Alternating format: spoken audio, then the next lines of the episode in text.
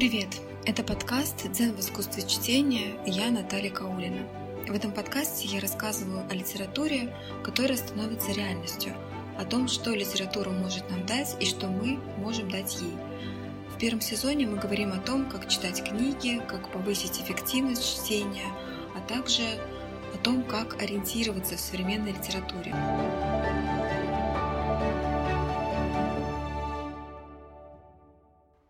Безликие воины Дзена из имперских блестящих развалин. Небеса через скрытые вены нас зовут, но никак не назвали. Нет для нас ни рекламы, ни бренда. Мы ничто, от того мы и сила. Поражение нашей победы, похоронка нам главная ксива. Есть такое мнение, что поэзия — это что-то очень оторванное от реальности. Поэт — такой небесный житель, которому чуждо все земное — и часто он обречен на несчастную судьбу, неразделенную любовь, на трагическую, в общем-то, историю. Ибо раз голос тебе, поэт, дан, остальное взято. Сказала Марина Ивановна Цветаева. Но, как заметила немного, правда, по другому поводу Анна Ахматова. И от лености или со скуки все поверили, так и живут. Здесь нет какого-то однозначного ответа в этом споре извечном. Поэт — это дар или проклятие? А что, если поэт — это профессия? В сегодняшнем выпуске я продолжаю вам рассказывать о разных интересных литературных проектах, в которых мне самой довелось поучаствовать. В конце мая этого года я ездила в Петербург на один очень необычный проект с интригующим названием «Поэтический акселератор в профессии». Организовала все это питерская поэтесса Стефания Данилова и реализовала на грант Тавриды. Хочу сказать, что это уникальный абсолютно проект, и его уникальность заключается прежде всего в том, что участникам было предложено шесть школ, шесть направлений, и Каждое из этих направлений связано так или иначе именно с поэзией. Текст, мелодикламация, видеопоэзия, поэтический перформанс, поэтический научпоп и продюсер от поэзии. Но если со школы текст все более-менее понятно, то есть это школа, где разбираются тексты участников более опытными метрами, то про остальные школы чуть подробнее. Мелодикламация Участники этой школы учились писать музыку, то есть треки к своим стихам, и в итоге у них получался такой продукт, ну, если говорить просто стихи под музыку, то есть мелодикламация. Я запрещу тебе смотреть мне в душу пустыми окнами, на проспекты, на парашютиках сброшу лето всем с места согнанным. Хочешь лето, хочешь плед мой, хочешь сладких апельсинов, хочешь больше не слушать бред мой. Ты сам себе город большой и сильный. Я не люблю бродить по Невскому. Он слишком выскоблен, слишком вышкален. Я мотаю в клубочек леску и мотаюсь к тебе от тебя парижскому. Видеопоэзия. В этой школе участники писали сценарий со своим наставником и снимали клип на свои стихи. Поэтический перформанс. Здесь речь о создании театрализованного номера на стихи участников.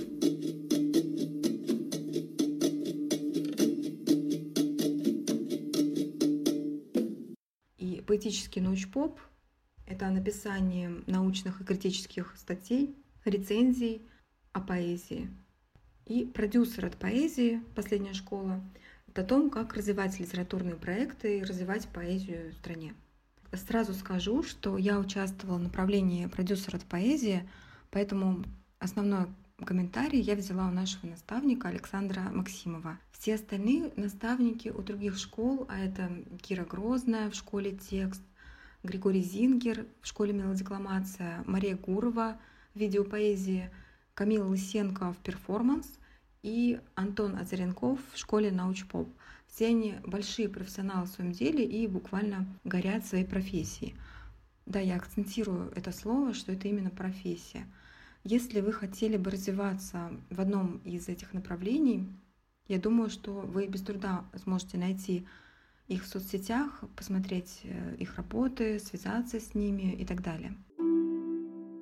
А сейчас мой разговор с Верой Ушаковой, участницей школы «Продюсер от поэзии». Вера, ты участница школы «Продюсер». Расскажи, пожалуйста, о своих впечатлениях. Да, привет, Наташа. Очень рад тебя видеть. Да, на самом деле мы живем сейчас вместе в Ардамих обитания. И наш это. наставник Александр Максимов, он библиотекарь. И это парадокс на самом деле. У меня э, произошел разрыв шаблона в том плане, что как библиотекарь может быть настолько крутым организатором, и он действительно продюсер. То, чему он нас учил, эти знания, они уникальны, я бы даже сказала, бесценны. И формат неформального образования — это очень круто. Я думаю, ты со мной согласишься, потому что мы с тобой Безусловно. в одной школе. То, что мы видели, это разрыв. К нам Да. приходила на мастер-класс Настасья Явцева. Явцева, да, и тоже молодая девушка, и она тоже библиотекарь. И как она нам рассказывала про Digital про поэзию. digital поэзию, честно, я была не знакома с этими направлениями, про игры, да, как поэзия перерождается. Мне очень понравилось вот этот инсайт, который у меня произошел, что не нужно трупиков, не нужно их восстанавливать, то есть возрождать, нужно перерождать. Должны быть новые формы. Да, люди не читают книги в печатном виде, но они читают их в другом виде. И, и время идет, технологии меняются, мы меняемся, мы уже другие, не такие, как наши родители, бабушки, дедушки, да. И это здорово, что у нас есть уникальная возможность перерождать. Поэтому то, что нашими наставниками были библиотекари продюсерским, ну, это просто... Это фантастика на самом деле. Очень интересно, какая у них там жизнь активная. И это здорово. Надо посетить эту библиотеку номер 119 загадочного города Да. Москвы, где работает наш куратор. У них там целая кофейня даже есть, крафтовая. И также у нас была очень интересная лекция от Егора Ельчина, представитель краундфандинговой платформы «Планета». Из первых уст человек, который был изначально за рулем этого большого корабля, он нам просто все так подробно разложил по полочкам, что больше нет никаких страхов и мифов. Все мифы развеял насчет краундфандинга. Это не попрошайничество, это народный сбор, это синергия. То есть, если у вас будет возможность зайти на сайт Планета.ру, познакомиться более подробно, там есть курс Егора, и, безусловно, там очень интересные проекты, очень ценные знания, в общем, мы приобрели за эти пять дней. Все, все понравилось. Я даже не ожидала, что будет настолько круто, потому что я сама учусь профильно на продюсера в Российском государственном институте сценических искусств, и я, я скажу так, что все-таки формат неформального образования, опять же, это здорово, это очень интересно. А теперь, собственно, предлагаю вам послушать наш разговор с самим Александром Максимовым. Александр наставник э, продюсерской школы, филолог, куратор многих образовательных литературных проектов и в данное время заведующий библиотекой 119. Ее еще называют библиотека времени. Это одна из самых старых библиотек Москвы. Александр, э, расскажи, пожалуйста, о своих отношениях с книгами. Есть ли книги, которые на тебя как-то особенно повлияли, и истории, связанные с книгами, которыми тебе хотелось бы поделиться? Это э, интересно, мне самому удивительно. Э, история с книгами. В какой-то момент, э, учась в университете, сказал, что мне вообще запрещено заходить в книжные магазины, ну, потому что все деньги уходили всегда на, на книги, и ты уходил оттуда с полными сумками. И это было, была какая-то ну, страсть. Да, знакомая абсолютно. история. Вот, да. И потом, работая в библиотеке, я вот в какой-то момент бывает такой щелчок, понимаешь, и я вспоминаю то, что я не забывал. Вот, ну, вот такое ощущение. А, собственно говоря, у нас там около 4000 книг в домашней библиотеке было, и папа вместо сигарет каждый день приносил домой книги. То есть это прям, это фанатичная история. В 90-е годы, в голодные, он выписывал книжное обозрение, обводил по почте России, соответственно, вот эти доставки, а они же были раритетом, то есть за ними гонялись. Несмотря на то, что достаточно много все равно выпускалось. И в маленьком там городке, да, Самарской области, у нас было там чуть ли не больше книг, чем в городской библиотеке. Первые книги, которые на меня повлияли, это, конечно, вестерны. Я прочитал всего Майнрида, Фенимера Купера, Луи Гусенара, кого угодно. То есть у меня была самая большая коллекция книг про индейцев, пиратов, приключения и, там, и так далее. Я даже там жил в лесу несколько дней у дедушки. А вообще э, такая история. Мы с сестрой двойняшки, и я научился читать позже, чем она. Но я помню, как я читал в захлеб всю начальную, среднюю школу. Как у меня времени хватало, я в принципе не понимаю, потому что я еще в 35 кружках был. Ну, то есть я был просто бешеный ребенок. А потом, это, конечно, классическая литература, но я ее тоже так э, наелся, что вот когда я уже учился на филфаке, я уже просто я, э, не мог читать классическую литературу. Сейчас потихонечку она возвращается в мою жизнь, потому что потом, конечно, я начал читать и много зарубежной литературы, современных авторов. И следующий абсолютный инсайт, это, конечно, когда я почти написал диплом по Платонову, по его ранним э, романтическим рассказам. Я их просто обожаю, потому что это чистая поэзия. А потом я открыл для себя э, Александра Барику. Море океан вообще и шелк меня тогда просто перевернули, потому что я э, понял, ну, то есть, наверное, я всегда искал поэзию в прозе. Это, это такая мелодия, которую можно запоминать главами. Тогда, наверное, Саша, тебе, uh наверное, нравится роман «Школа для дураков» Саша а, Соколова. Я да? не читал, прости. Вот это чистая поэзия в прозе. Класс. Он класс. даже придумал термин проэзия. Проэзия. Проэзия. Класс, класс. Вот видишь, всего не прочтешь. Вот, и я переписал диплом по Барику. Ну, за месяца полтора, что ли, или два. А, про что-то там тропы его, художественные особенности основные. Ну, так, по вершкам, знаешь. Но я был очарован. И по-прежнему очарован. Уже потом я узнал, что он, он на самом деле... Он музыкальный то ли обозреватель, то ли критик, в общем, по образованию, по основному он делал и продолжает делать всякие а, музыкально-поэтическо-литературные резиденции в Италии и в Европе. Он коллаборирует там с музыкантами, опять же, 1900 да, вот э, с Тимом Ротом в главной роли пианист. А, легенда о пианисте, господи. Э, вот на борту, где музыкант никогда не сходил на а, берег земли. Он родился на корабле и всю жизнь жил на корабле. Не смотрел? Нет. Вот, посмотри, легенда о пианисте. Не смотри фильм «Шелк», это вообще отвратительная экранизация. Вот. Причем она с, с этой известной какой-то актрисой, ну, неважно. И я по-прежнему, да, я точно перечитываю э, Барика, э, потому что, ну, это любовь такая на всю жизнь. Это настольная книжечка. Потом наступила пора какая-то такая в жизни, в которой не было книг вообще. Я ушел в карьеру, я ушел в молодость, в жизнь. И вот она, а они вернулись, когда я э, стал работать в библиотеках. Последняя, конечно, эпохальная история про а, книгу грузинского поэта Бесика Харнауля, а, которая а, была издана в советском писателе в 87 году, по-моему.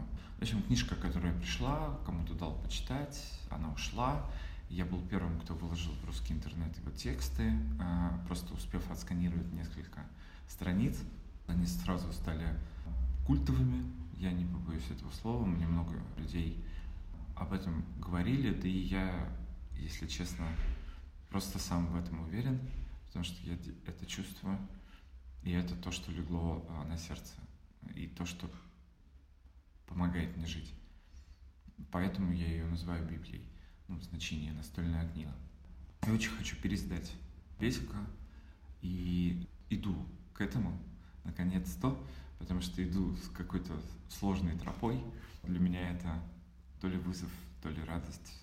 Но вот гештальт — это уже точно. Сейчас понимаю, что а, пора, и для этого открываются двери, и не воспользоваться этим было бы, было бы неправильно. Я поехал за этой книжкой в Грузию, как ты знаешь. А на самом деле анекдот в том, что... Ну, анекдот — необычная история в истинном значении слова. Э, в том, что, а, оказывается, книжка эта хранилась там в соседней областной э, библиотеке. И так посчастливилось, я познакомился с Бесиком. Лично он представлял меня своим друзьям как самарский фанат или фанат из Самары. У него потрясающее чувство юмора, дай бог ему здоровья. Это вот книги, которые меня поразили. А потом я снова перестал читать книги. Это как сапожник без сапог, знаешь. Mm-hmm. Вот, да. в библиотеке работаю и перестал читать книги, а, потому что, ну вот они очень рядом, понимаешь? Да, они вот каждый да. день. Вот, но, конечно, надо себя заставлять. А еще потом я, значит, начал себя оправдывать тем, что я надо писать свою уже книгу. И вот она меня сейчас э, читает, или я ее читаю. Ну, то есть я ее пишу в значении «читаю».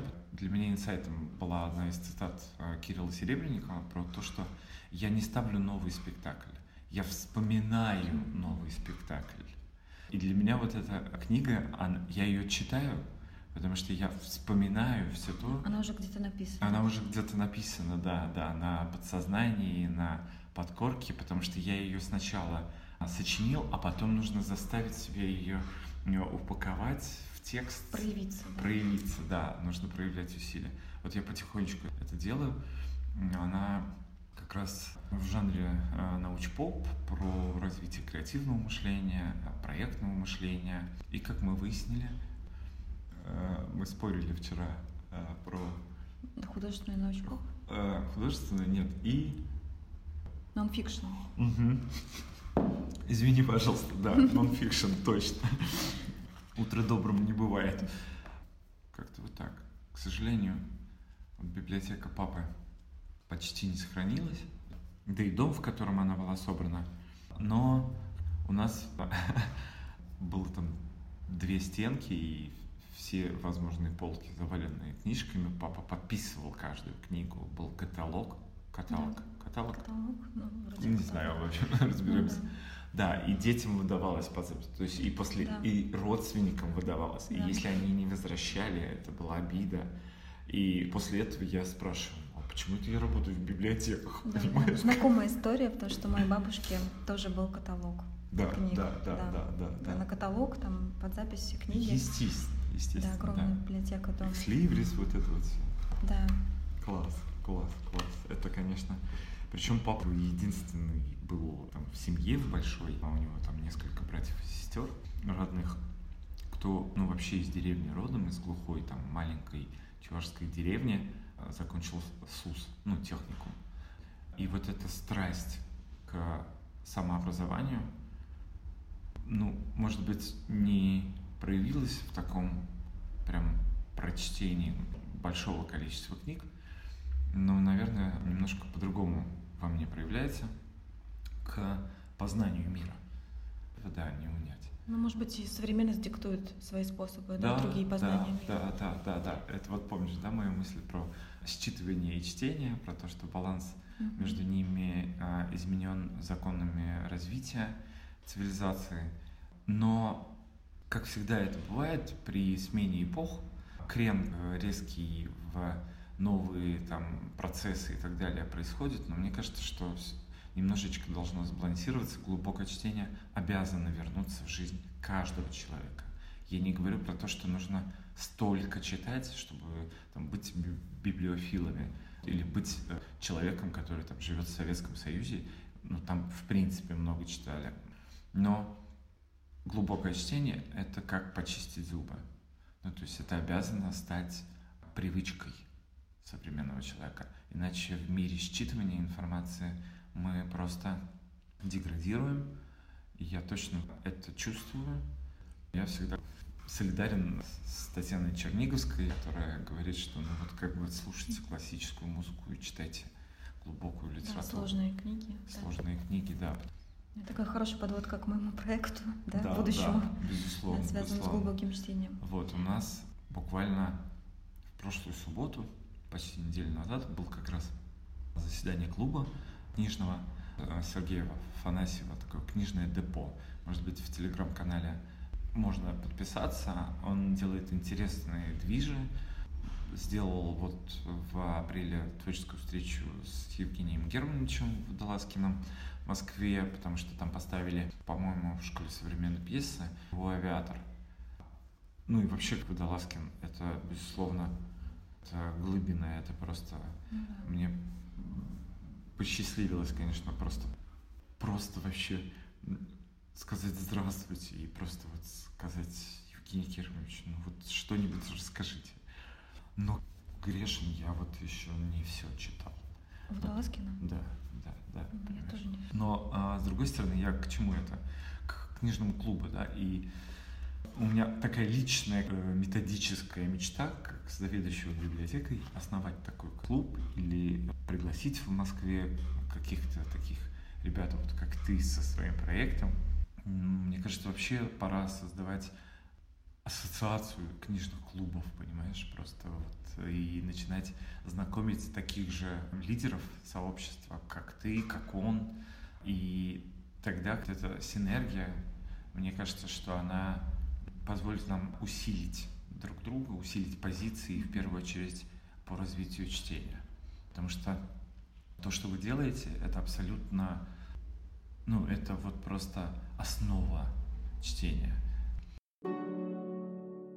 Еще одной отличительной чертой этого мероприятия стало то, что в конце каждый участник школы представил свой результат, конкретный результат, готовый номер, свое выступление.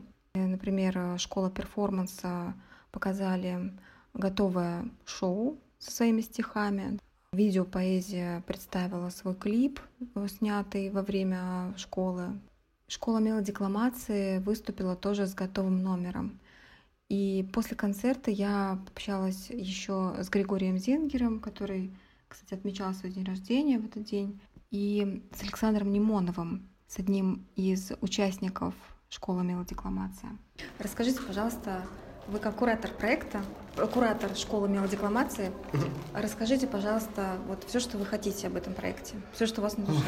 Сегодня Ну, да, во-первых, э, конечно же, я под невероятным впечатлением, я шокирован, я обрадован, я поражен тем, что мы успели, как мы успели, и тем, что, в принципе, практически все ребята, которые ко мне лично приехали на школу мелодикламации, это люди, которые имели какое-то дело с текстом, но практически никакого не имели с музыкой.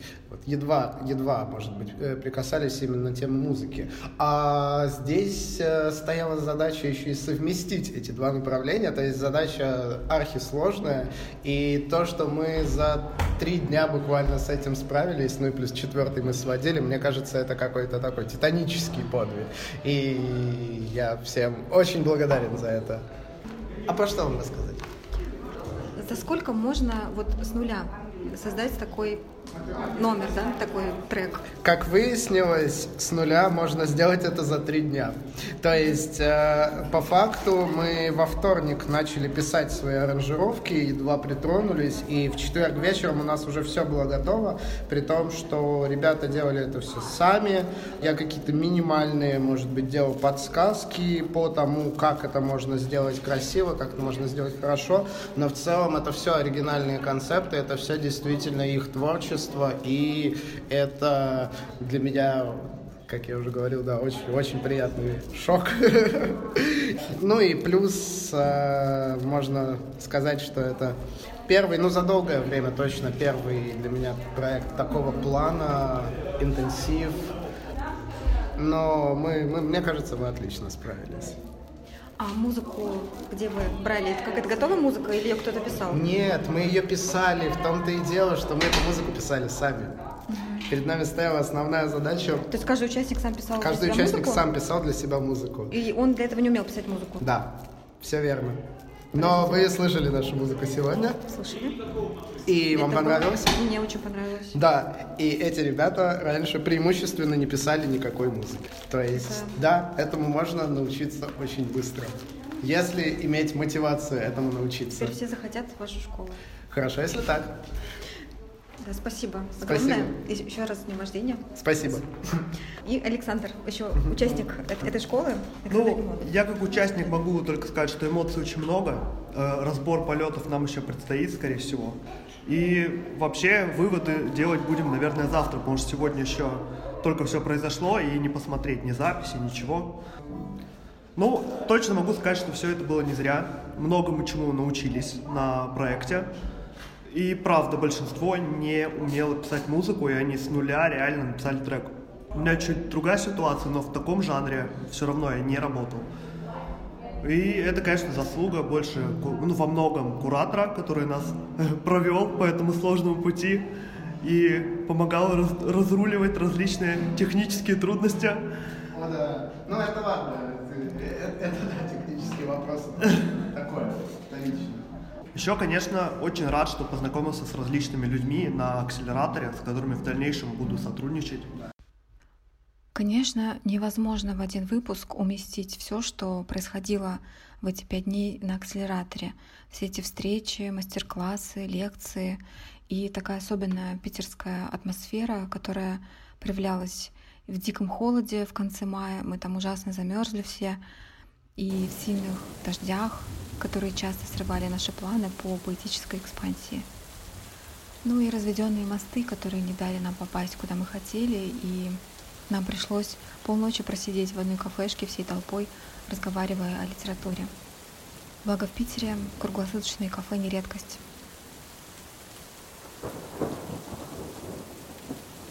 У костра спят в повалку апрель, май, июнь. Незамерзшими льдинками режущий хлещет дождь. Самолетные стаи на юг попросить климатического убежища улетают. А птицы взирают с тоской, не решаясь бороться с инстинктами. H2O растворяет пейзаж городской, хлещет дождь незамерзшими льдинками. По замерзшим прохожим, по смелым мечтам, что июнь, оклемавшись, усовестится. Только струи дождя продолжают течь там, где обычно текут струи солнца.